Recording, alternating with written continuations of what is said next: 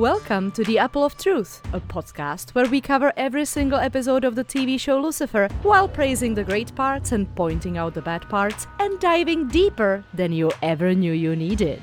Join us for the climax of the show. If you know what we mean. I'm Vero, And I'm Lena. and this is season 6. Today we're talking about episode 6, A Lot Dirtier Than Dad. And sadly, the title is much more entertaining and funny than the actual real story of the episode that is very much real life and painful. Right? You would expect it to be very dirty. Raunchy. I was expecting raunchy sex jokes. Right? Especially with Lucifer. especially with the whole stripper in the box joke at the party and everything, but mm. no. Mm-hmm. But as I put it in my summary, two episodes are happening in one. One storyline continues our Lucifer Rory dynamic with jokes and feelings. The other brings us back to the topic of racism within the police as we join Amenadiel on his very first day as a beat cop. And to me, these truly and honestly are two separate episodes.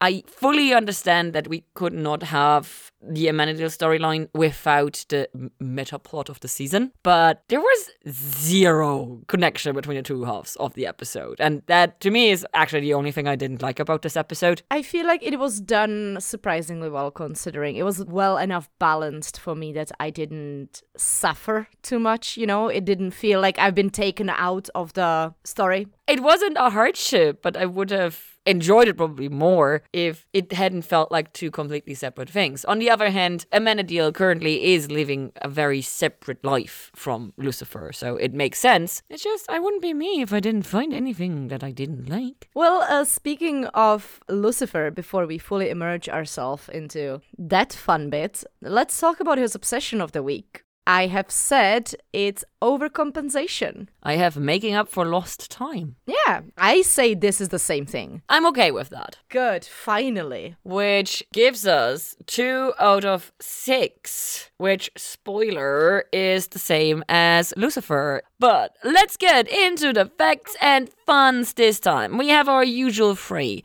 Six time director Claudia Yarmy. Previous episode was Diabla. This is her last episode. 16th time writer Ildy Modrovich. Previous episode was A Chance at a Happy Ending one more to come. The title is set by Officer Harris, putting Lucifer at two out of six episodes and keeping me still in the running with my prediction of three titles out of ten episodes. I'm getting very nervous about that. We'll see what happens. If I lose, you must lose as well. As for the other bits and pieces that we usually have in this, let's go with two fun facts from IMDb. Number one being Lucifer always mentions that Bones is his favorite TV show throughout the series.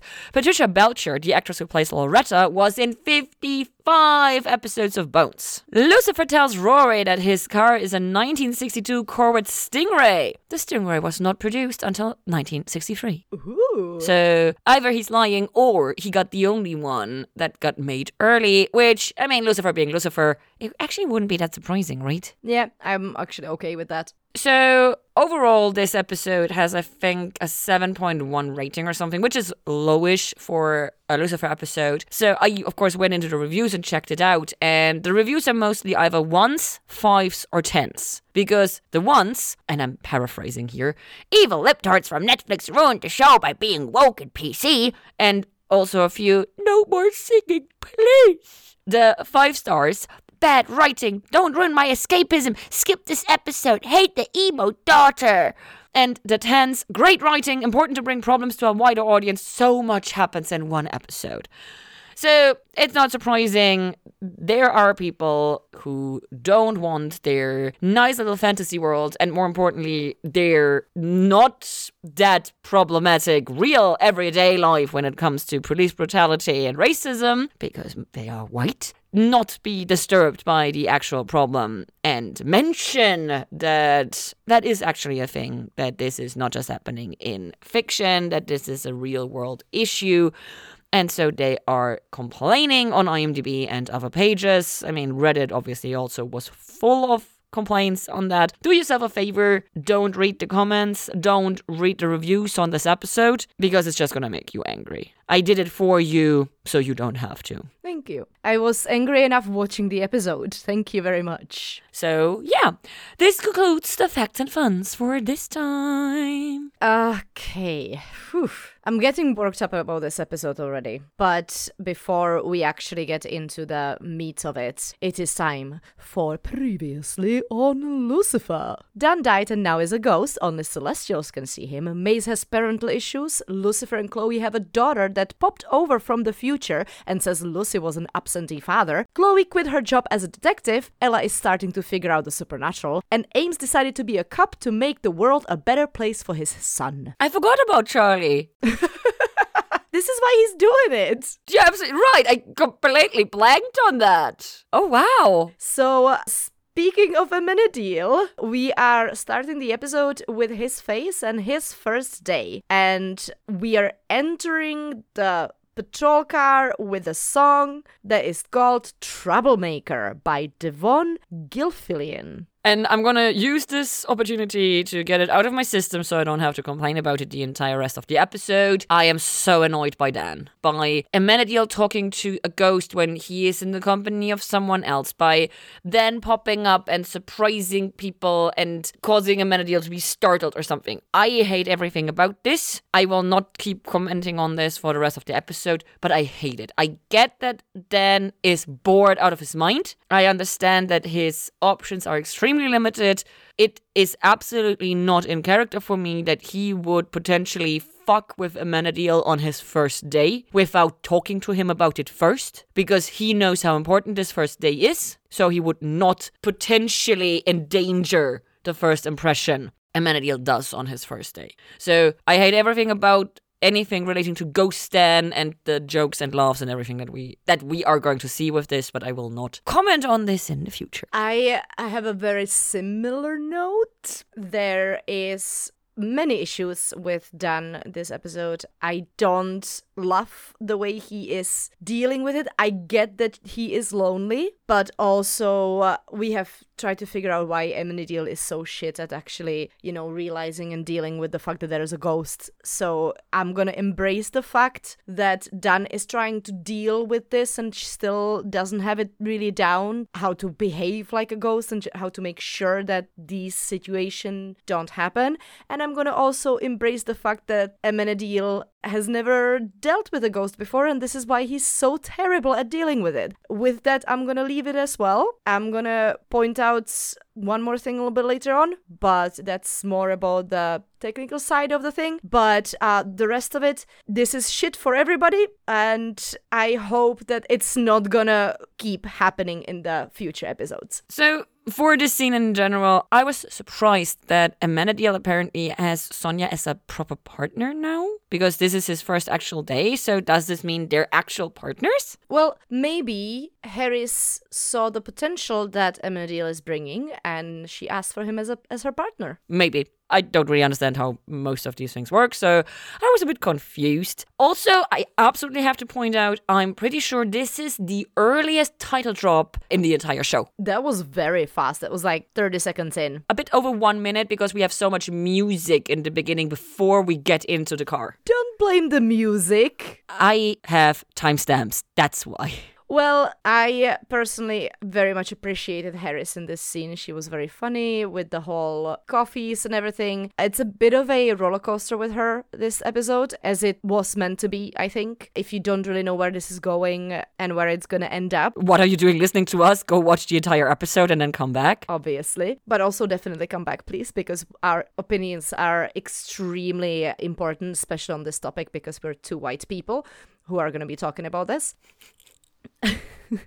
sometimes I really, really love us. Most of the times I just want to strangle you, but sometimes I really, really love us. Yeah. Well, anyway, Sorry. No, she she has ups and downs in this episode with her frustration, motivation, and ability to communicate. Yes, yeah, I was gonna say, like, her sharing is not on the top notch level just yet. I think it gets better over the time of the episode, but right now, And it makes sense. yeah, absolutely. She's treating Ames as a rookie, and that is what he is. And she has no reason to trust him right now. She has had one experience with him. She's gonna see how it all develops.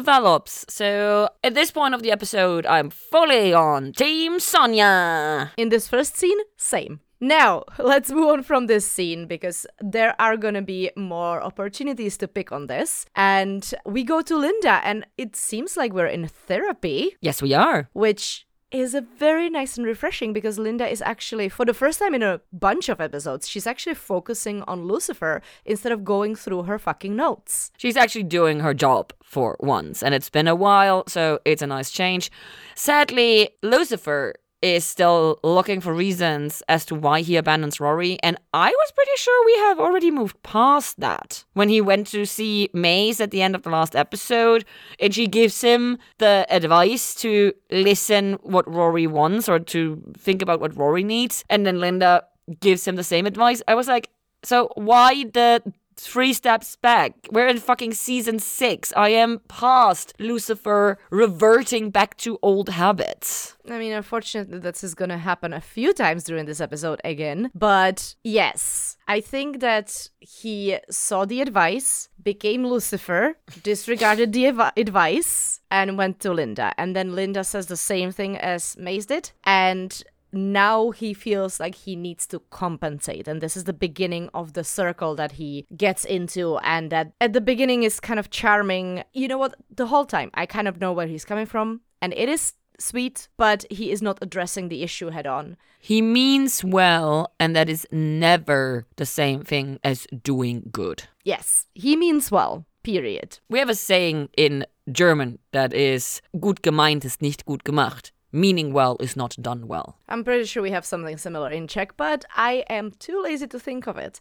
However, I love that Linda is bringing him and trying to get him to focus on present, on the fact that Rory is there now and what he can do about it. And of course, he's not taking it in just yet, but he gets there at the end, as per usual. We kind of end this scene in with my notes on the general oh fucking time travel thing, which I appreciate it. Agree, agree, agree. It was very obvious to me that Lucifer was gonna focus on exactly the wrong thing, Linda said, because that is still a shtick. The one thing I did find annoying is why does everybody find it so surprising that Maze gives good advice or that Maze and Linda happen to give the same good advice? I think it's just because Maze usually tackles all the problems from a very different side than Linda would. She has grown so much, especially since she started dating Eve and being engaged to Eve. And especially this topic is something that she has a lot of personal experience with, with her shit stain of her mother. And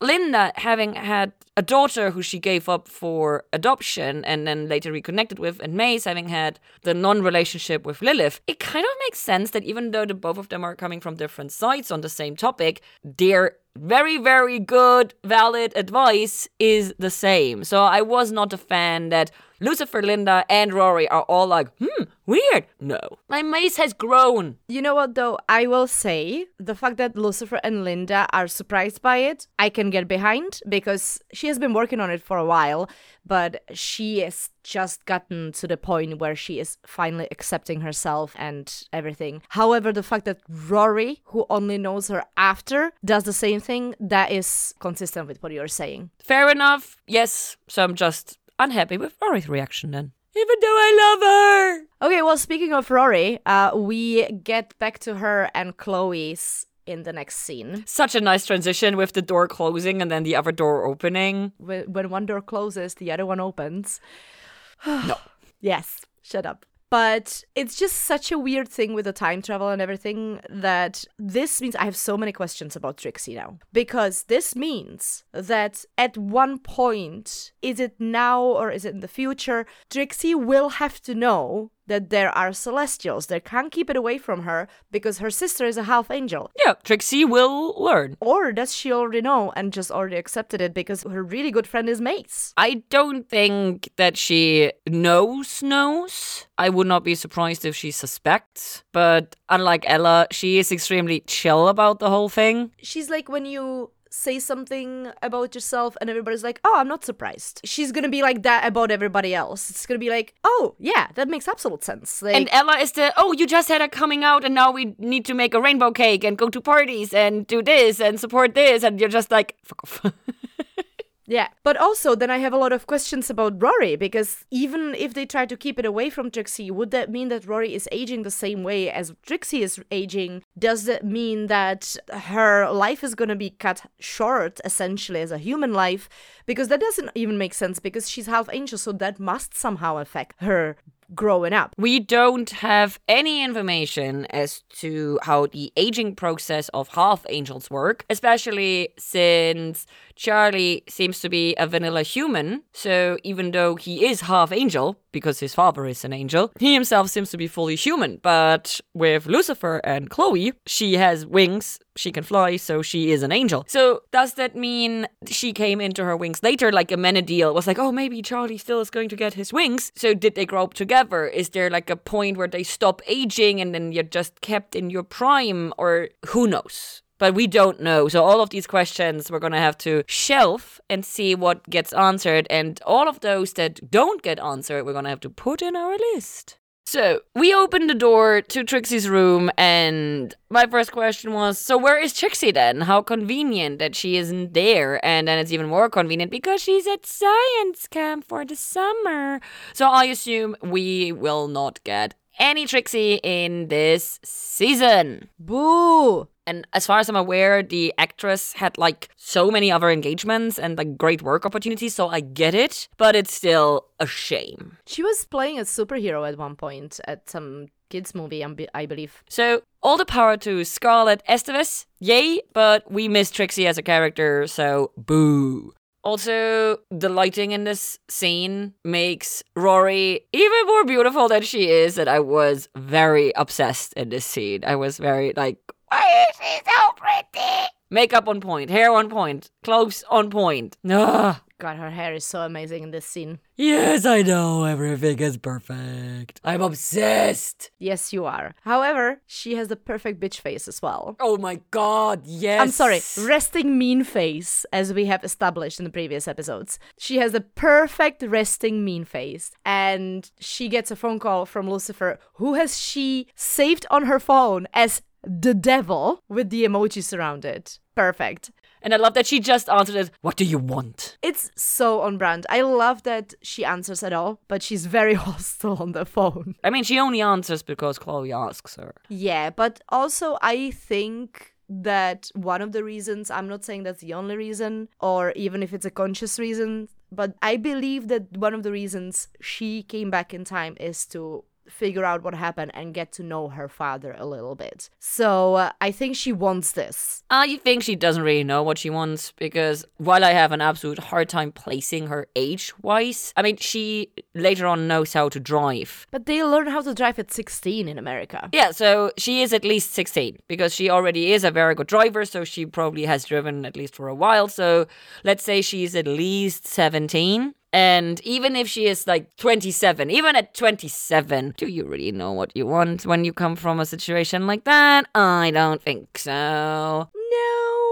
So, one last thing for me in this scene Rory takes a lot of care to ensure Chloe that she was an amazing mother and that she did everything right and everything was great and blah blah blah. If Chloe was such an amazing mother, Rory should be at least slightly better adjusted to the whole growing up without a father and harbor not this ginormous amount of resentment against Lucifer. Especially because I don't think that whatever happened, Chloe would talk shit about Lucifer? No, as far as we know, she simply never explained it. So the amount of resentment Rory has for the absentee Lucifer tells me that pretty sure Chloe was a great mom, but she was not the failureless perfection mother that Rory paints her as. So skeptical, Lena, skeptical. Same. but now we finally go to the fun part of the episode. We go to the real world part of the episode and we get a proper crime scene, which it has been a while. So sorry, but I kind of missed this.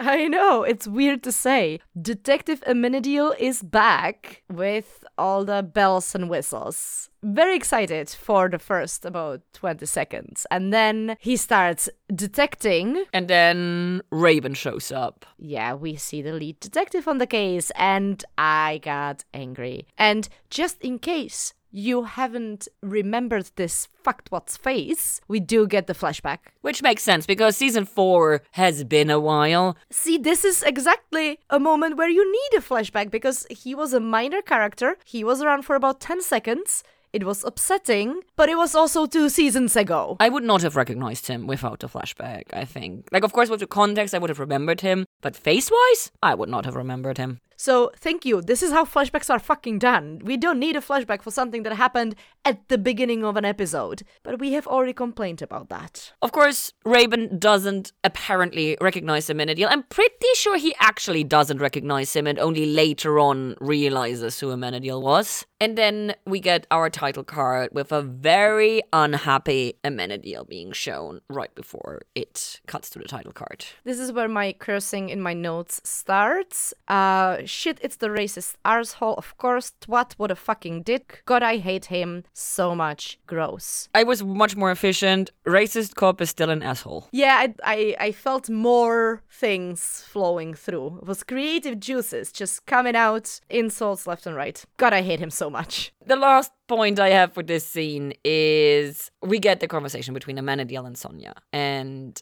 I feel like I understand where she's coming from but I also see what they're doing in the episode because basically she is the one who has seen all of this, experienced all of this all her life, not just her police life, but probably already as a youngster. And then she stepped over onto the other side into the police work. And then she was just even more privy to it.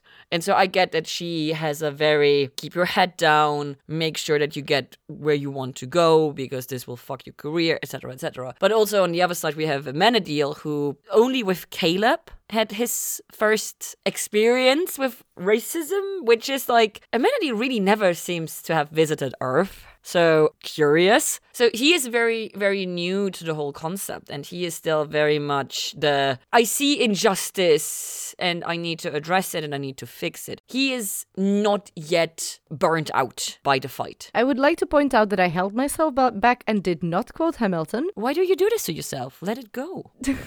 that's not Hamilton. That's Encanto. No, that's actually Frozen, and it was made fun of in Encanto. I haven't seen Frozen, so I can't quote Frozen. Girl, we sang so many songs at the table. My God, okay, this is Word Le Miserable. We sang so many songs at the meet and greet table that there is absolutely no reason for you to hold yourself back whenever you feel the need to break into song. Anyway, to me, at this moment, I was getting really upset with Sonia because it feels like she's telling him do nothing. This is what he's hearing. And obviously, he doesn't like that because, as you said, he has all the passion, he has all the fire lit within him. So it would not be believable for him to let this go. And I love that his solution is to go to Ella, to revisit the relationship that he has created already. It's smart, in my opinion. It's one of the best things Amenadiel could do in this moment because he has someone on the inside with him. Yeah. So kudos to Amenadiel. And I was very upset with Sonia at this point because it just felt wrong. I could not be upset with her because she clearly has done this job for decades. So once you start fighting for something, or if you are part of a group that experiences certain organization or oppression or anything, it is very tiring. And at some points, either you take enough breaks if you can, and sadly, most of those things you can't take breaks from. And in the queer community, some are passing, so it's easier to take a break because if you're basically if you're straight passing or if you're het passing or if you're cis passing rather, you can take breaks, but you can't take a break from your skin color and the reaction of society to it. So I understand that she's burned out because if I wasn't able to take breaks from my things that I try to be engaging with and fighting for, I would be burned out. And I have the luxury of being able to take breaks. So I had no I had no space to be angry or upset with her. I understood where she was coming from, but I also agree with you that her way is not the solution because then nothing changes. There's always going to be a few people who are doing the job right. And yes, you can be one of them, but if you are in a position where you can do something to change things from within and not just be there to do the job, I think, and this is coming from extremely privileged position, I think if you want to fight that fight, you should. But if you don't have the strength anymore, nobody should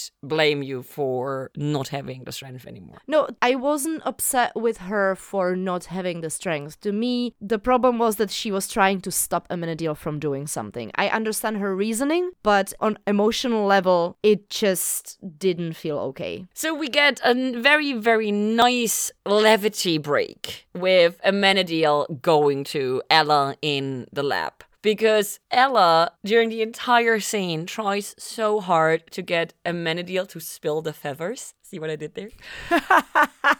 Ah, that's dumb. It was painful in a few of those moments, but the hug at the very end when she's not only feeling for wings, but also checking for a halo. I fucking lost it. So this this levity moment was very much appreciated because this is still a TV show and we still do need a few laughs and breaths in between. I find it fascinating that Amenadiel did not clock any of that. He notices the weird hug. He's obsessed in that moment. He has a very very different focus. I mean, yes, this is a explanation I can get behind, but also, come on. It was just so obvious. It was hilarious. I loved it so much. I want to put in one complaint. Why did Amenadiel not engage Dan for any of this? Dan is a ghost. Dan can go everywhere. Dan could stalk the crime scene to see if anyone comes back without being seen and then report back to him. Dan could actually fucking haunt Raven, the racist asshole cop. And Amenadiel knows that Dan is bored out of his mind, can't do anything, and is desperately looking for a purpose. And I feel like this would have been something where Amenadiel could have done a good thing for his friend and also helped his own agenda in a sense. No, that's a very good point, actually. I should write these episodes, right? I thought you were gonna say I should write these down. Hmm. And like, but you are. So in the next scene, we are coming back to the Lucifer and Rory storyline, and we finally get to find out what Lucifer meant when he figured it out at Linda's office and why he called Rory earlier. He is going to recreate every single Christmas for Rory. But the thing is, he's just meshing it all together. It would be different if, let's say, if every day he would have, like, okay, so today we're going to have your Christmas. Tomorrow we're going to have Halloween. Because this is what it looks like. But instead, if he were to go, like, okay, today we're celebrating, like, the most important Christmas, which is, like, your 18th Christmas, or your 16th Christmas, or whatever, or your 6th Christmas, because Christmas as a child is more important, or whatever. And then it's your 16th Halloween because you're finally not legal to drink. I forgot that's not Germany. you know what I mean? Like if he if focused on that, but he just goes, okay, these are all the Christmases, and the presents don't even make sense. Why would he gift her the young girl bike? That is way too small for her. I think he just went, he is giving her a gift equivalent of each year that he missed. However, how many years did he miss? Did he ever ask her how old she is? He doesn't know either, I don't think. I'm not sure. Don't you think that maybe angels are able to see the age of their siblings and relatives and stuff? I do not know. I don't think that's the case, but maybe they do. Maybe he actually knows how old she is. He should tell us then. Maybe he guessed that he guesses wrong and she's even more pissed about that. Maybe that's why she had the face that she had. Oh my god, like, seriously, her resting mean face. She is so annoyed at him and she looks gorgeous while being annoyed. And I lost my shit every single time we see her face because she's so over it. And I'm with her, I'm also over it. But damn, she can just keep looking like that and I'm happy. You are obsessed. I mean, fair. There are not many actors out there who I'm that obsessed with, so. I am happy that this show is servicing you so well. Sadly, you have not watched Our Flag Means Death, so I can't make that joke now.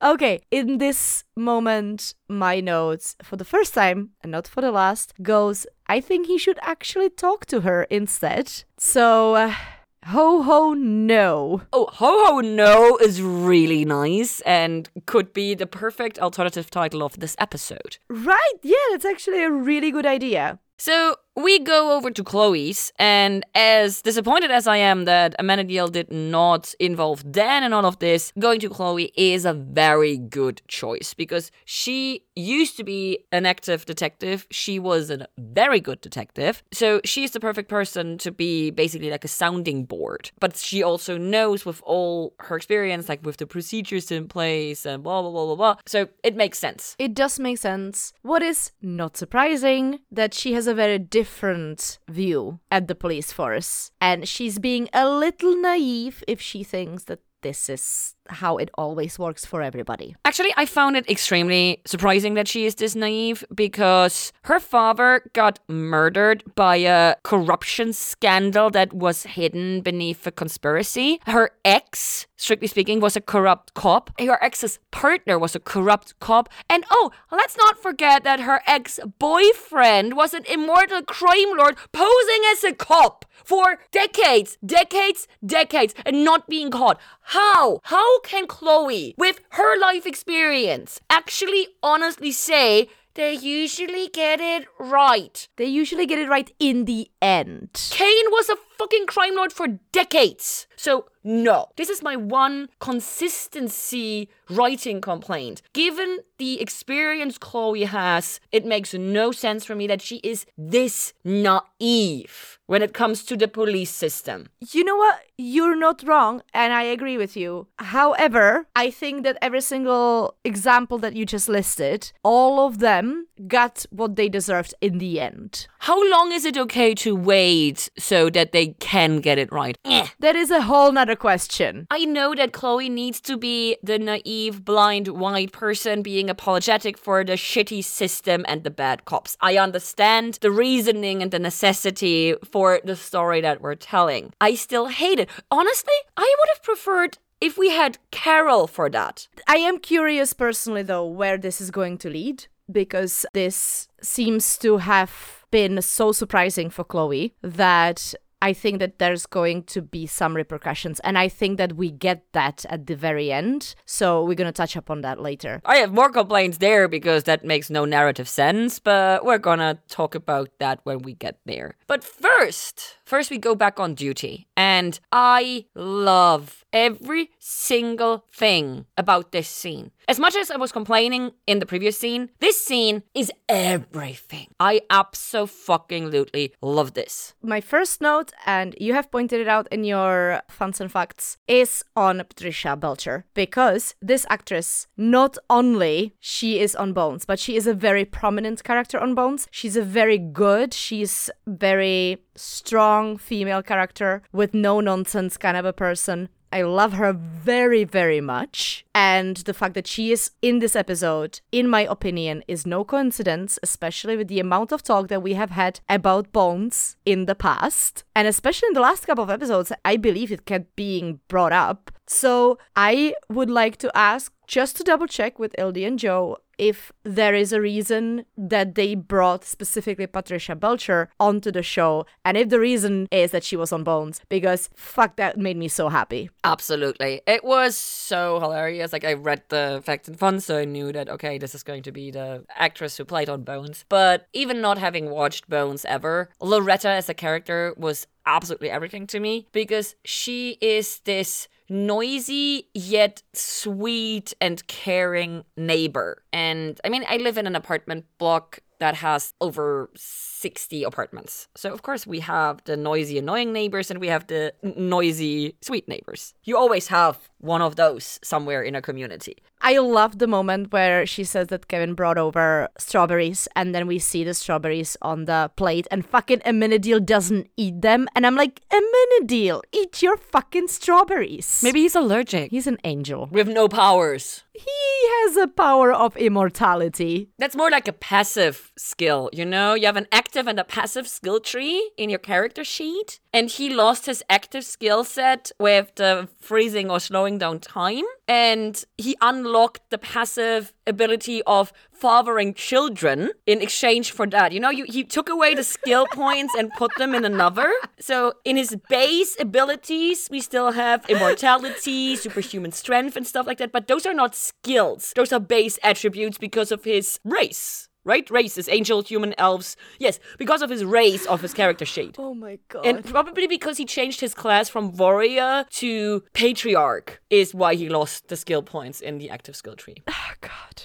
my face hurts. I feel like I made perfect sense from a D&D and all other pen and paper games. You did make absolute sense. Amazing. Thank you. I will keep this as is and needs to be in the episode because everybody needs to hear this. You're welcome. Incredible. Now, with that sorted, are you saying that one of his like weaknesses is that he's allergic to strawberries? Yes, and as exchange, he got the smoldering eyes or something. I don't know. I, I can't think of anything from the top. Oh, he got the shiny head as a exchange for the weakness strawberry. I saw that he got the beloved by old ladies. Oh, yeah, that is good. That is good. Old ladies love him, but sadly, he's allergic to strawberries. Yep, that's it. Sounds about right. Good. Sorted. So yeah, please, Amenadiel, don't eat the strawberries because you are allergic. This is a canon now. Should we ask DB if we ever see him how, how sad he is that Amenadiel is allergic to strawberries? Ah, I can see his completely disengaged stare. Like, the fuck are you talking about? I'm going to put this in the question list. Good luck with remembering that. I will. No, you know what? I think that we should make it a poll. Oh, yes. Yes, this is the perfect poll for this episode. Great. Now, so with strawberries sorted, I have a complaint. It's a ghost complaint. It's when Dan shows up and then he is sitting next to Amenadiel on the chair. The chair is actually moving. I'm like, come on, guys. You can get a non moving chair if you insist on Daniel sitting down. Why is he sitting down? It makes no sense. Because he's tired of standing around all day long. I don't know. I was a bit as a follow up basically with the Chloe being so naive and blah blah.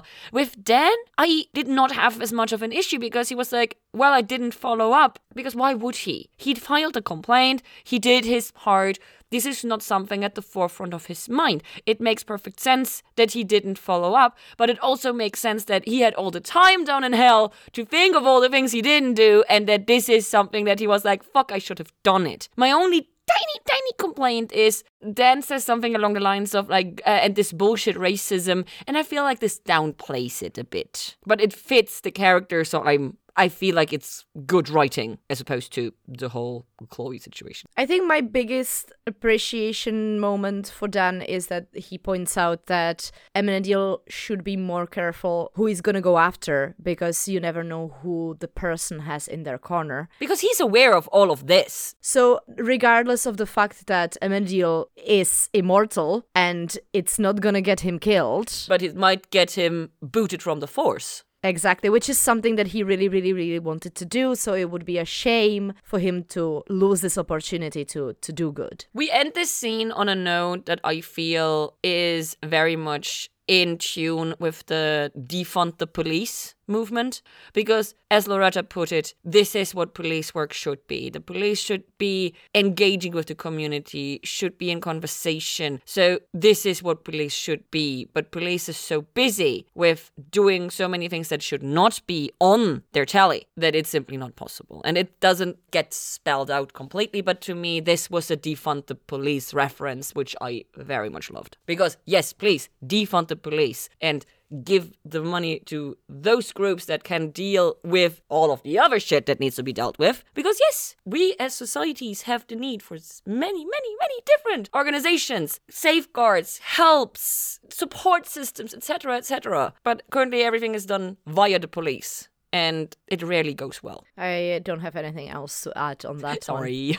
Oh no, no, no, no, no, no. oh, now you get to talk about the car because that is your thingy. Because the car is so amazing. So we get a song in this scene. It's called Dangerous by Gimme Kills. Love it. The song is also good. And I absolutely love Lucifer's reaction to letting anybody else drive the car. Because you know what? I absolutely get it. It's such a mood for me. The main reason for that is because I have something of a major value that I have. It's my violin. And over the years that I've had them, people would ask if they could, you know, try to play it a little bit. And, you know, you can teach me how to play violin. And I'm always like, "Eh, mm, no. So for majority of people, I would say, no, you're not touching my violin. Way too expensive, way too good. You can get yourself something cheap and I will teach you on that. However, every once in a while I, I come across somebody who is a musician or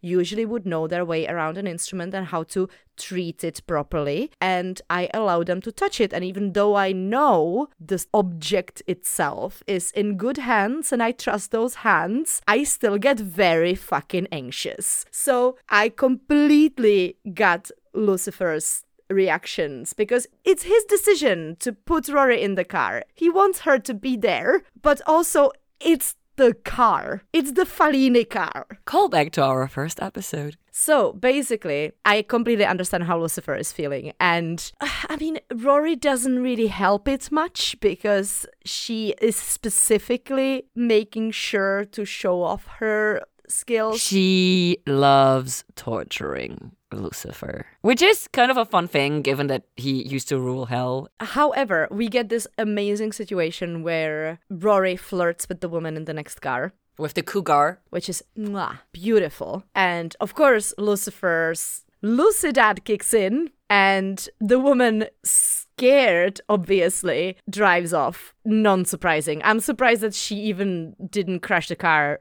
right there and then, because that must have been like, the fuck just happened. Rory's not impressed. Rory is very unimpressed and she steps on it and she does the whole thing and she knocks over some bins and she says, Oops, so that's where that scratch came from. Which tells me one thing only and gets later reconfirmed. I did not clock it when I was watching it the first time, but this is a beautiful reference to the fact that the car is hers and clearly Lucifer is gonna disappear very soon because he does not have the time to fix that scratch. That is absolutely accurate. I love that. It's so beautifully embedded in it. And the thing is, this is the first moment where we get a hint on Rory's sexuality, and in a few scenes later, it simply gets confirmed in an off sentence, and Rory is canonically lesbian, and I absolutely love it. And I love the understated way of us learning her sexual orientation. hmm Because it's not something that she needs to announce. Exactly. It's something that happens on the buy, and I was uh, up the buy. Uh, and so I very much enjoyed that, that we have a canonically lesbian character. Yay! Okay, do you have anything else to add to my exhausting description of this scene? No, I think you covered everything and you explained some things better than I would have, so I'm just gonna skip over the bad comments that I had and pretend they never existed. It is time to go back to the serious plotline of this episode. And this was where I was starting to get a bit annoyed with Amenadiel because he did all the studying. He must know the technicalities of how all of this works. So he is painted too naive as well for me. Like, oh, I'm gonna bring this to the lieutenant. He knows what corruption is. He has been on Earth long enough. This is not how anything works. Not just the police doesn't work like this, but in general, this is not how it works. So I get that we need to paint some things in very clear or stark colors and strokes but I was a bit like, mm, really? Thankfully, this is a very, very short moment because now we get the resolution in quotation marks. It was very obvious to me that there was going to be a reason as to why Sonia did turn down that detective job, and we get the explanation on this. And I actually really liked that explanation. Like, no, they tried to ship me off somewhere else, and I decided that I would stay here where I can at least try to do something good. Because this, to me, is the logical step from the initial Sonia interaction that we had, where she's like, no, keep your head down, take care of yourself. Because she is still trying, she is still active. And in the next Sonia interaction, we see more of that because she has the contact, she knows who to call, she does make a difference. It is one person and one day at a time, which eh, we're to talk about that later. But this is a very, a very well done scene by scene exploration of what is Sonia's approach to the battle and the war, as she puts it. And I really like how she phrases that as well. This is definitely a moment when I, after the whole beginning and then Chloe revealing that there was a detective position that Sonia didn't take, I was a little bit worried where this is going. I knew they were going to go in a, a, good direction, but I wasn't sure what the, the direction is going to be. And this is where my mind and everything was put at ease because the way she uh, kind of submits everything And when Amenadiel tries to bring up Chloe and Chloe's experience, she says the one thing where not only she's a legacy,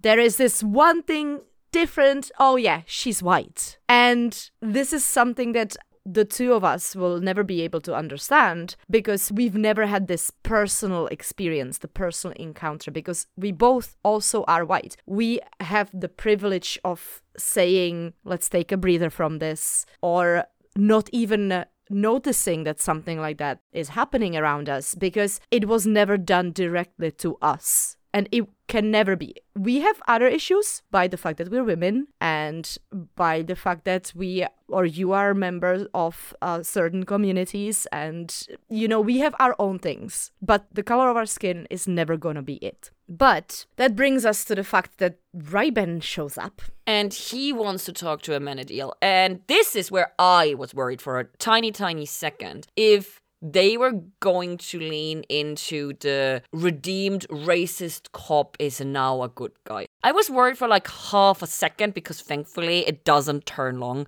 But this was my one tiny moment of worry on how they're handling this plot line because it was like, oh yeah, and you were absolutely right, and then it was like, oh fuck, now it's even worse than before. I did not believe him for a one fucking second. It was not that I would believe him, but I was worrying that it was gonna go like, oh no, he went through like the sensitivity training and all of that, and he simply learned how to play the game even better for him and even worse for everyone else.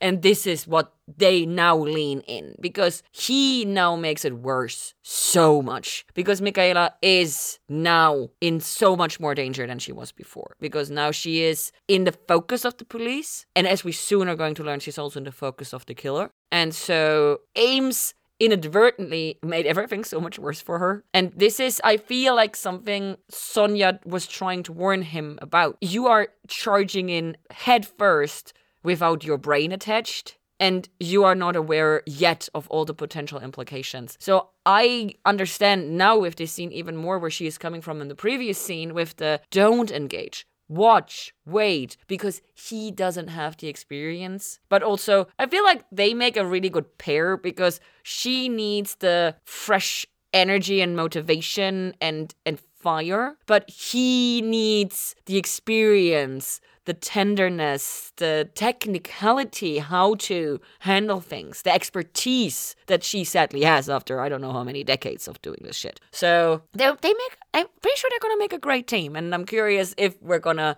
get more of this team. Yeah, it's something that I've noticed a little bit later on as well. The combination of their characters and energies is really, really good. The casting also is amazing. Like the two of them work so well together. This was really well done. So I have realized one thing, and I hope you're not gonna hate me for this. I can hate you now and then it's out of the way. No, sorry. I've realized a thing you've already hated me forever. And ever. I get it. It's fine. But at this moment, I realized one thing, and that is the fact that Raven obviously wasn't a detective when Dan was still alive or when Chloe is still working there. So I feel like the two of them not being at the precinct anymore have opened a position of a detective that may have let him rise through the ranks. And I do not like that one bit.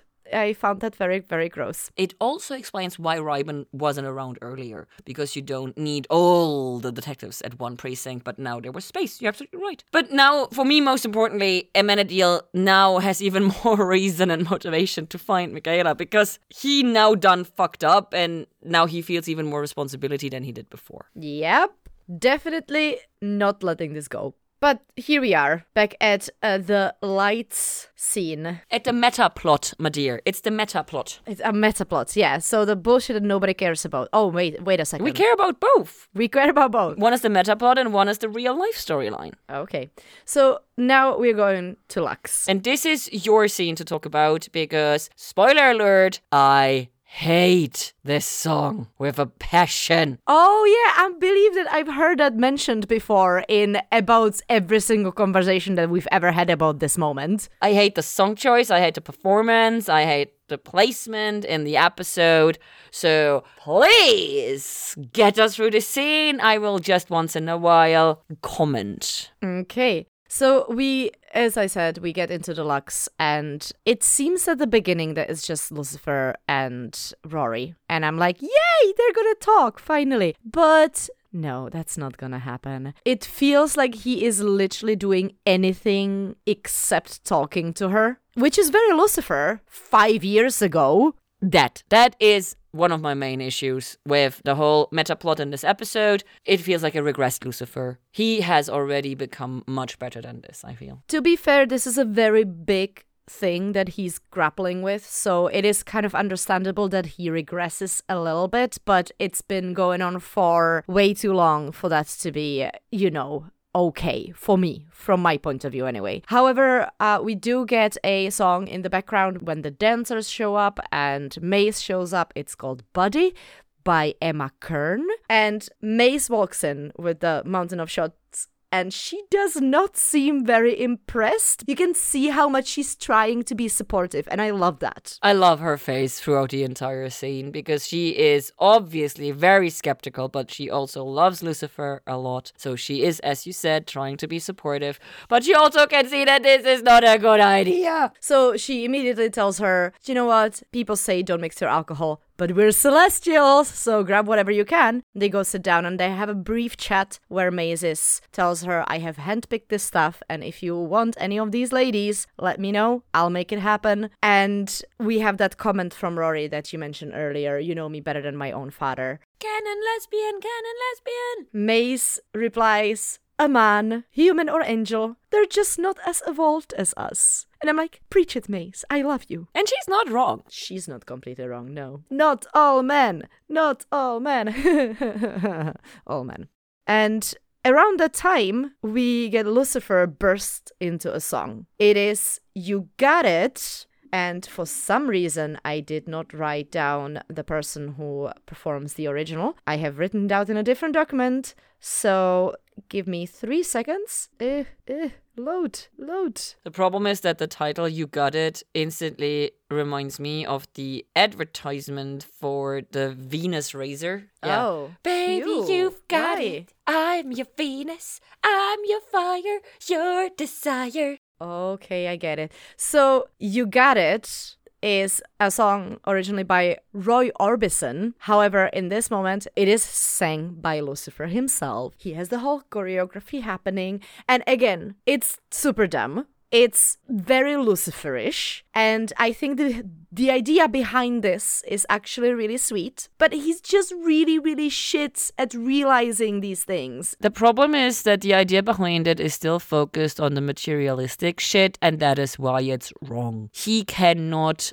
buy his way out of the hole he is in without any of his doing. And the fact that he doesn't feel comfortable or that doesn't even come to his mind that he could ask Rory without mojoing her. And she has to tell him, You can just ask me. Obviously, then her response is going to be what it is when she says, I don't want you to be around. The thing is, when you want someone to do something and then you have to spell it out for them, your interest in them actually doing what you want from them goes very, very quickly towards zero. No matter if you are a human teenager, a prepubescent angel, or in your midlife crisis. Doesn't really matter. It's like if you're waiting for someone to get it, to finally fucking get it because it feels like it's the most obvious thing that they could fucking do and then you have to spell it out for them then you don't want it then it's then it's done then it's over and so i'm very much with rory because damn i've i've been that i've been that person with now i don't want it anymore fuck off I'm pretty sure we've all been that before, at least once. i feel like we've even had that with each other Oh, yeah. you know For sure. so So Rory storms off, and Maze. I love that she really is trying to be supportive because she knows Lucifer well enough to know that he really is trying and he really wants to make amends. He's just going the wrong way about it. She also sees herself in Rory, so she understands that it's just not right. I think not even Maze at this point is so okay with herself to be able to articulate what Lucifer needs to do. Regardless, she is trying to be there for Lucifer, which is all she can do at this point because you can't really tell him anything, and we know that. Absolutely. Every little thing you said, full agreement. The only thing I want to point out did you catch the name of his performers? No? The Morning Stars. Oh, that was referring to the name of the perform. Oh, I thought he was talking about himself and Rory. The Morning Stars. Clap, clap, clap, clap, Okay. clap. I love that. Exactly. That's what I thought. That's why I wanted to point it out. Thank you. So sadly, that is all the reprieve we get, and we return to our real world storyline. And I got a bit angry with Amenadiel because he is preaching to Sonya in this moment, and that is incredibly arrogant of him. But I didn't even have time to get proper angry with him because she calls him out on it like right away, and I was like, "Yes, girl." This is what I want to see. It's totally fine if your characters do stupid shit or fuck up or whatever, but it needs to be addressed in the small and in the big way. And so this I very much appreciated because he has a very human reaction because we all feel very high and mighty, especially when we start getting into a new thing. And then we tend to preach to the people and talk very high and mighty down to them. And those are the ones who have been at this for ages and ages and ages. And it's like, dude, what? So nice. Very much here for it. I agree with that. No, I love that she calls him out and and immediately puts him back down. But also, I think that she needs to see the passion that Amenadiel is exhibiting, and this is something that you've mentioned already. Their energies, what he brings in with the fresh eyes and the fresh fire that is burning within him and the experience that she has and the contacts that she has. I think her seeing this passion coming through, leaking out of Amenadiel. That's something that is helping her restart her own passion as well. I think that she herself realizes that she has been uh, settling down for just doing the job. She is still doing the job and she is still helping her community, but she doesn't have the fire within her to try to change anything anymore. She got tired and Obviously, I know this is not a bad thing. basically thing. Amenadiel is her Red Bull. Yes. Yes, exactly. He's gonna give her wings. Literally. I did not expect this show or this episode to go this explicit on the police brutality against people of color. That was surprising to me. I did not think that they had it in them because when she shares that story of her coming in for career day and everyone every single one of the kids being afraid of the uniform because that uniform is what killed their mom or their father it's like i did not think they would go there and i think it's very important that they went there because like up to this moment this is all very much like okay yes and we've seen other shows do that like uh, brooklyn 99 also had an episode that addressed this topic as a whole but this whole like i went in there and people were afraid of me because of the uniform and because of what the uniform means to their life's reality. That was a very stark, this is what is happening in the real world outside. And so I did not expect them to go there. I was very surprised in a positive way that they did go there. She then goes and makes the dodgeball analogy, which of course Amenadiel has no chance of understanding because he's a dum dum and he did not ever learn of anything about human culture and idioms or anything, which is kind of endearing, but also, dude, read a fucking book, please. I mean, I don't know if there are any books on dodgeball. No, but I'm pretty sure there are books on like idioms. When you learn another language, then you have like lists of uh, idioms that oh this in that language means, and like you should learn shit like that, you know? Yeah. And maybe read a few YA novels just to get the hang of the youth, and you know? Yeah. Especially if you want to pass as human. Exactly. It would have been different if he was just like, I'm an angel and I just live on Earth. Exactly. But he wants to be part of human lives. And so he needs to be more human. Of course, we also get confirmation here that Sonia knows exactly the right people to make a difference, and they know her and they trust her, which means that she has established that trust. She has done this for a long while, and she is good at what she does. So, yay! Team Sonia! Team Sonia, for sure. This speech that she has in the car, it killed me. You know, and again, this is not my experience. And I would love to say that it's because I'm from a different country. But unfortunately, I can't say that because even though we have different details of this, I very much know people of color or a different background. So to me, I'm like, oh, I didn't know any black people growing up because they were just none of them in my hometown. And I've never experienced this from like, you know, police being feared or anything like that. But I know for a fact that if I only go back not that long back, people were terrified for their lives for the police system that was established in Czechoslovakia. But that was more of a political situation. And now a lot of these people who have different backgrounds, they still experience that. Maybe not in a way that you're gonna get shot on a street for walking, which is something that is happening in America. No, in Germany, you just get burned to death in a cell while your hands are tied behind your back, and then everyone claims you set yourself on fire. And despite this being literally impossible, nothing ever happens to the people responsible. This is still a thing. This is something that happened in Germany, and it happened more than once. And so I get what you're saying. Like in our everyday life, you and me, we are not confronted with this, but this exists in our countries. This exists in Ireland, this exists in Germany, this exists in Czech Republic. This is not an American issue. This is a police issue. the details may be different, but the problems are still rooted. And also, it's not just a police issue. This focuses on the police part of the issue, but racism in general is a worldwide issue. And they just did a study in Germany about the awareness of racism in society. And it was devastating. It was absolutely devastating because you have so much.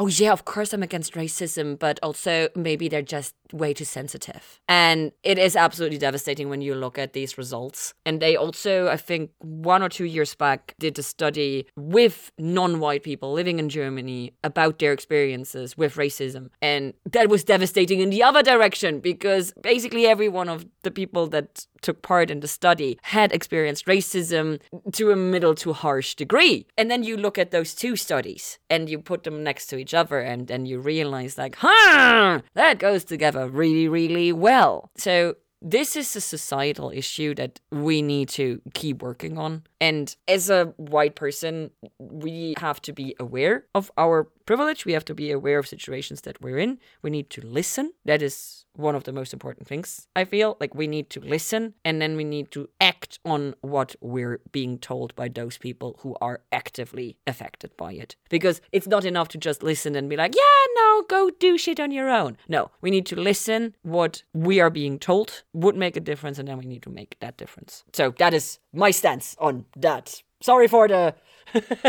detour. there is very, very little to be added to this because you're very much more eloquent than I could ever be on this topic. So uh, thank you. No worries. Also, when someone tells you that you're being racist, you're not getting defensive, but instead you have to listen. Because when someone tells you that you're being racist, they probably have a reason. And the problem is that most people's gut reaction, and I feel like also for me, when I started learning about certain things, not just this topic, but in general, your first gut reaction is like, oh, I'm better than this. And then when you start realizing I'm actually not, denial is always the first reaction. And so the first gut thing is like, I can't be that. No, I'm not. And I feel like you need to get over this defensiveness and fucking listen. And when someone tells you that you or someone near to you or a system or a company or whatever is being racist, is being uh, homophobic, is whatever, fucking pay attention. And don't have your first reaction be making excuses finding the but and ma- finding reasons why maybe it's okay because it's not. Yes, like denial is a big thing on this because this is exactly where all of that, but I can be racist because I have a black friend. This is where it's coming from because do, these people are in such deep denial about their own racism that they are finding excuses for themselves that make it okay for them to behave the way they do and say things that they do. My black friend said it's okay if I say this, so it's okay. What? No, yeah, exactly. Like we're going in circles now, but you're right. Regardless of what our experience is with other people, if somebody approaches us and says, Hey, you just said something that is not okay and is racist, your first reaction cannot be, But somebody else of color said that's okay. No, your reaction is, For this person, what I said is racist, so I need to think about what I said. Your first reaction can't be, I didn't. Your first reaction should be, Let me think about this, period. Exactly. I mean, we were bound to get on a political tangent somehow. Well, let's not call it a political tangent. Let's call it a uh, human rights tangent. Human rights for me is a political thing because we need politics to enforce it worldwide. That's why I call it political. I get what you're saying. You don't want to reduce it on just a political issue because it's everywhere and everything. And it's something that's touching every single human on this planet, regardless of their skin color. Politics kind of also upon every single person on this I know. I get I get what you're saying. Yes. But I'm with you because like usually it's like, "Oh, it's just a political I don't care about the politics. Creature, shut the fuck up. Okay. So we go into the precinct because we have just learned that Sonia, of course, knows the right people and everything, but Amenadiel also knows the right people. So him going, oh, I might know someone, is of course he has Ella. And because Ella is the brightest, bestest, most precious, and most beloved human creature that is existing in this show, everybody owes her favors. So she can get shit done on the DL and fucking quick. So, yay for Ella! Yes, another thing that I appreciate, and you've already pointed it out, but I didn't write it down until this scene the breather that we get after the super extremely emotionally heavy scene and the monologue, and also that the baby just had that probably at least partially ended up in the bonus because it was very, very long. We now get Ella being the light and the lightness that is brought to the episode to balance it out and to give us a little bit of a moment before we re-immerse ourselves in this specific storyline. But also, it doesn't take us out because we are still talking about the case and we're still working on it. And we get Michaela actually calling Sonja's phone. Which is such perfect timing, of course, deliberate and everything, but I love it because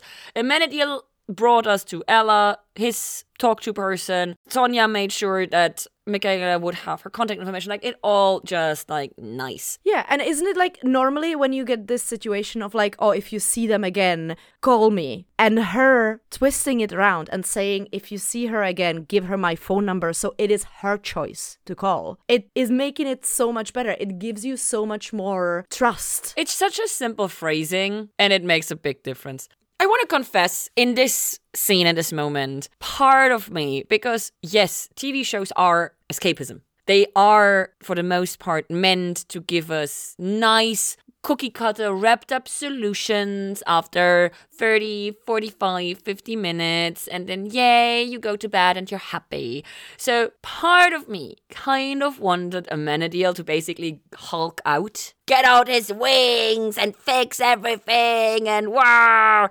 But of course, rationally, I fully understand that this would go completely against everything this episode is trying to do, and that also Amenadiel is trying to do. But still, there's a tiny part of me who was like, Amenadiel, go Hulk! yes. So when they get, then go to the cemetery, I was so fucking tense. I did not, be- and I've seen this before, and I did not remember what exactly happens. I just remembered that they find her. So for the first half of the scene, I was just like, I feel like someone's gonna die, and I really hope it's not gonna be anybody that I like, and it was just so fucking tense. I could not take it. I was so fucking annoyed the second they find Michaela because both of them put their gun away, even though on the phone she told them that she's being hunted, and right there she tells them that he's out there somewhere. And still, both of them, a seasoned cop. I mean, I, I don't blame Amenadiel because he's a fucking rookie, but a fucking seasoned cop like Sonia should not put her gun away. In the full awareness that there is a fucking killer on the loose who's going to try to kill Michaela because she's an eyewitness. And that made me so angry. They knew somebody was there because they heard noise from a different part of the cemetery. It's a cemetery. It's filled with dead people. They're not supposed to be any noise. So yeah, that, that made me really, really angry. And then we have the whole interaction. Of course, Amenadiel is not as careful as he's supposed to be as a human because he's a fucking angel and he's immortal and invulnerable. So yeah. Yeah. Sorry. it's perfectly fine. That was exactly what was happening in my head, except I didn't write it down that way. I love that moment when he was like about to get up and like fuck the dude up. I was like, fucking gonna kill him. And then she looks at Sonia looks at him and, and he's like, Oh shit, I'm a human now. Okay, I'm hiding. And then Sonia is like, hey, you know, this is just gonna get worse if you kill a cop and like this place is surrounded. And then the dude just gives himself up. I did not see that coming. Yeah, it was very fast. It was a bit anticlimactic to me, which makes sense because the actual climax is happening now. Because now the backup actually arrives. Although it's a really good timing because they get him to throw away the weapon, and at that moment we hear the sirens, so it actually feels like she wasn't really lying. And now backup comes, and we have a very seemingly young female cop being completely overwhelmed by the entire situation, aiming the weapon at Michaela. And then, of course, Raven shows up. And now Amenadiel is basically, again, in a situation he was in season four with Caleb, where he tries to step in between. But back then, he didn't know what he was doing. He didn't know what was going on. And he didn't have his position that he has now. And now he has a slightly better position because he's now also a cop he knows a bit more, mostly because of the fucking day spent with Sonia, not because of anything else. But also, this to me felt that if Raven had pushed it, Amenadiel would have revealed himself as immortal, invulnerable, super powerful, and that would have meant that he would not have been able to continue as a cop. So to me, this moment in the end got the climax it deserved because Amenadiel was willing to risk it all, to put it all out there for this one human. And so this is why I found this satisfying in the end because when the dude just gives himself up, my brain was like, huh? Like this is this is not where we were leading up to. But this moment, the face to face between Raven and Amenadiel, and the potential of Amenadiel throwing away his entire future as a cop. That paid off to me. And I have absolutely no idea if it's actually deliberate or not, and I was just reading into it. But this is how it felt to me. I did not read everything that you just said, but definitely it makes sense. To me, it was more that he knew he will survive this. And did you notice that Raven yells out, She has a gun? Just so he wants the girl dead on the spot so he doesn't have to deal with it, which is so disgusting, so fucking terrible. I hate it so fucking much. But also so accurate to what happens out there. I mean, there have been so many cases where supposedly someone had a gun and got fucking shot. Like sleeping in their bed. Exactly. Breonna Taylor. Ugh. So angry. But I think that Amenadiel realized that the only way Michaela is gonna get out of this alive is that if he puts himself in the position, because if he's standing there, he knows he's not gonna die. That's one thing. Another thing is, he knows that if anybody shoots him, it's gonna be a problem for them. If it was just Raven and Amenadiel, it would be a different story. He would probably have shot Ames, but because there were so many other people, he had to stand down because he couldn't justify shooting a cop that is standing there with his hands above his head. There's like too many witnesses for that. It still was a risk for Amenadiel, and if he gets shot this close, it's very obvious that he doesn't bleed, and that's a problem. For sure. It definitely smelled of a Amenadiel potentially being exposed as a divine being. But now we have both of the people in custody and they put Michaela in handcuffs, and that is so painful to watch. They don't put her in handcuffs as they drive her over. We see her being taken out of handcuffs later, so someone has to have put her into handcuffs at some point. And the only reason that they take her out of the handcuffs is the work that Amenadiel did on the case before that actually all happened. So no innocent until proven guilty, as this is supposed to be in America. In general. apparently, if you are the wrong color, apparently it's the other way around which is also very real. we transition over into the precinct where we see her being taken out of the handcuffs and everything.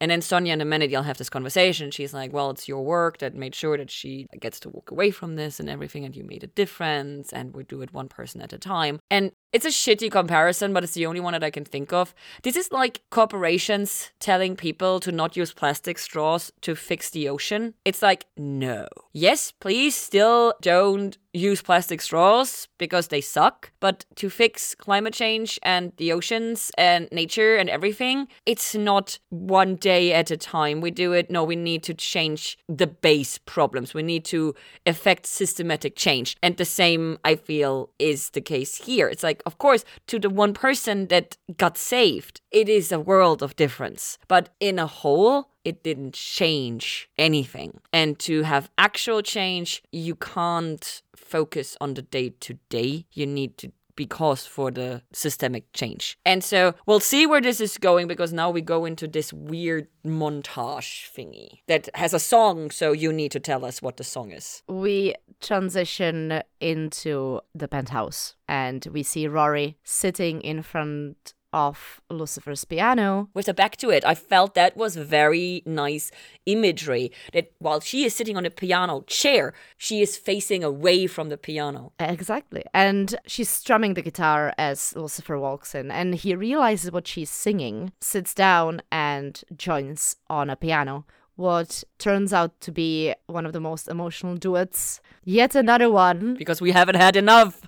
is Bridge Over Troubled Water, that is originally written by Simon and Garfunkel, or written by Simon, sang by Garfunkel. If you want to know more details and some fun facts about the song, and how important it was to our history, you need to go to My Devils in the Music because this is the song that I'm covering there. But I really need them to release this song. This is one of the best. It's so beautiful. And her voice, Brianna's voice, is so beautiful as well. I was about to say, they resonate so well together. And I'm curious if that was like part of the casting for Rory. If they made sure, A, that whoever plays Rory also can sing, but also if they can sing, that they vibe and match well with Tom Ellis's voice because the two of them match really well. They start singing, but we don't stay with them with the camera, but instead we get the montage. And I have an issue with all the non black people looking so crestfallen on. They're just like so, oh, that is not the first time something like this has happened in the precinct. Seriously. Don't act like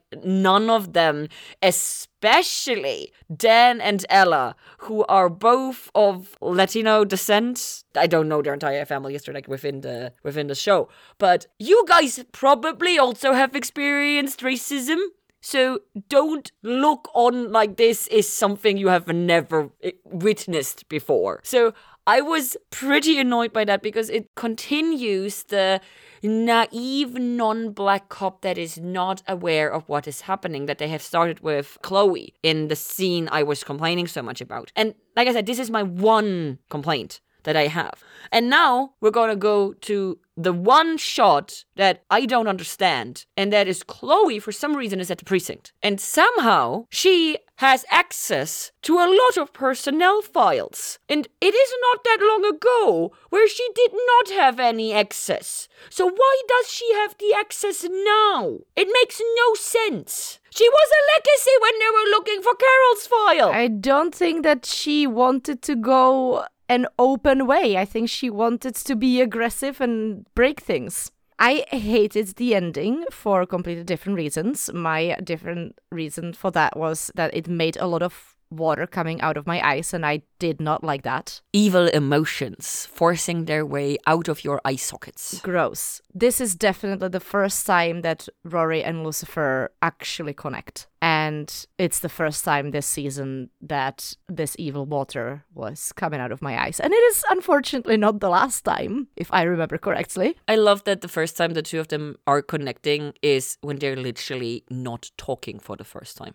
There has been so much talking and talking and talking at each other instead of with each other. And there's been so much talking without listening. And this is why I love it so much that they're not talking. Even when the song is over and they're just sitting next to each other and the camera goes away, you can see that they're still not talking. They're just sitting there and smiling. Exactly, because they just talked through music. It's so beautiful. It's so well done. Why do they do this shit so well and then they fuck up the other shit? Well, don't fight me on it. I don't disagree with you. Why can't they have 100% and only 95? Screw them. okay, we're gonna put evil Lena back into a box. I don't fit into a box. Maybe in the stripper box. and I'm gonna start talking about what I actually thought about this episode. Because it is a lot.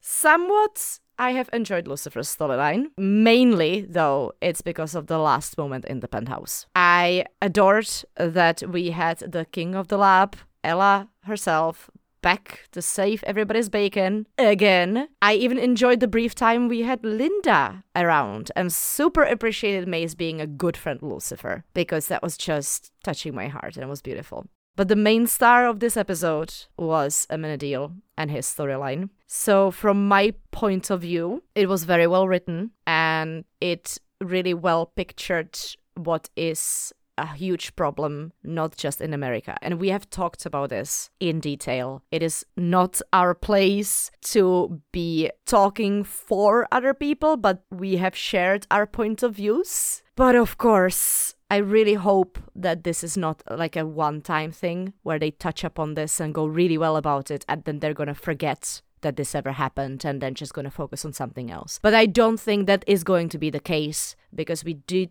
have the aftermath Chloe studying the personnel files as stretched as that is this is giving me the idea and the hope that they will take this storyline somewhere that it's not just going to be look this is wrong this is wrong this is wrong but not actually doing anything with it and then leave it behind and finish their normal meta plots but it's actually to lead somewhere because please hurt me more, make me think about difficult topics, because we all need to do that.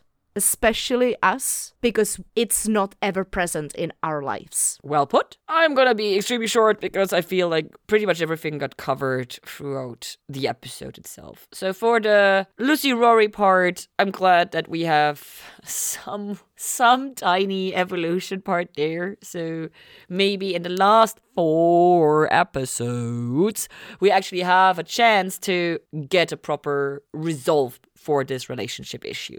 Music, second song was amazing, first song horrifying. I'm good, 50 50, could be worse. As for the rest, Ella being the fucking genius that she is and ruling everything was beautiful to have her back. It was nice to see Maze, but again, no Eve, which not a fan. I get it. We can't have the entire cast all the time, but I miss our characters that we're not seeing like Trixie and like Eve. The Dan ghost shenanigans I have made extremely clear how annoying I find them and how severely underused the potential that would be there is. So I kind of do hope that we finally resolve this in the near future because as much as I love Dan, Ghost Dan is getting on my nerves. And so we'll see where that goes. As for the racism, police brutality, Black Lives Matter storyline, like you said, there needs to be a follow up, basically. This can't be it. And as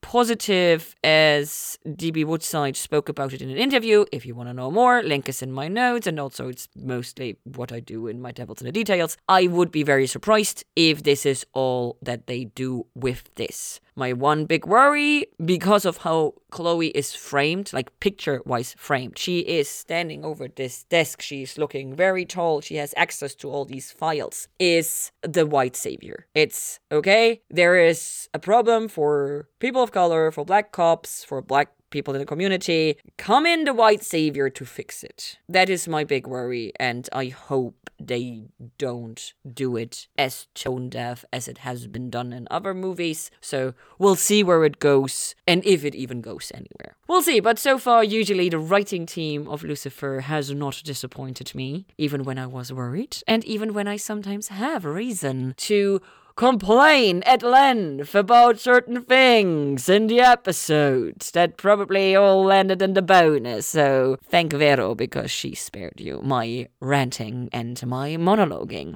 And with this, we say thank you for listening. Please find us on our various social media. We love interacting with you, either over there or when you send us emails to lucifer at taot-podcast.com. If you want to get even more personal and have secret chats with us on our exclusive Discord server, you can join our Patreon at patreon.com slash TAOT podcast. We have a whole bunch of different rewards, such as early release, merch, and hours of bonus content. Yes, hours. If that sounds like too much pressure, you can help the show by leaving positive iTunes reviews. They really do help. Or telling all your friends about us because nothing beats a personal recommendation. Thank, Thank you. Bye.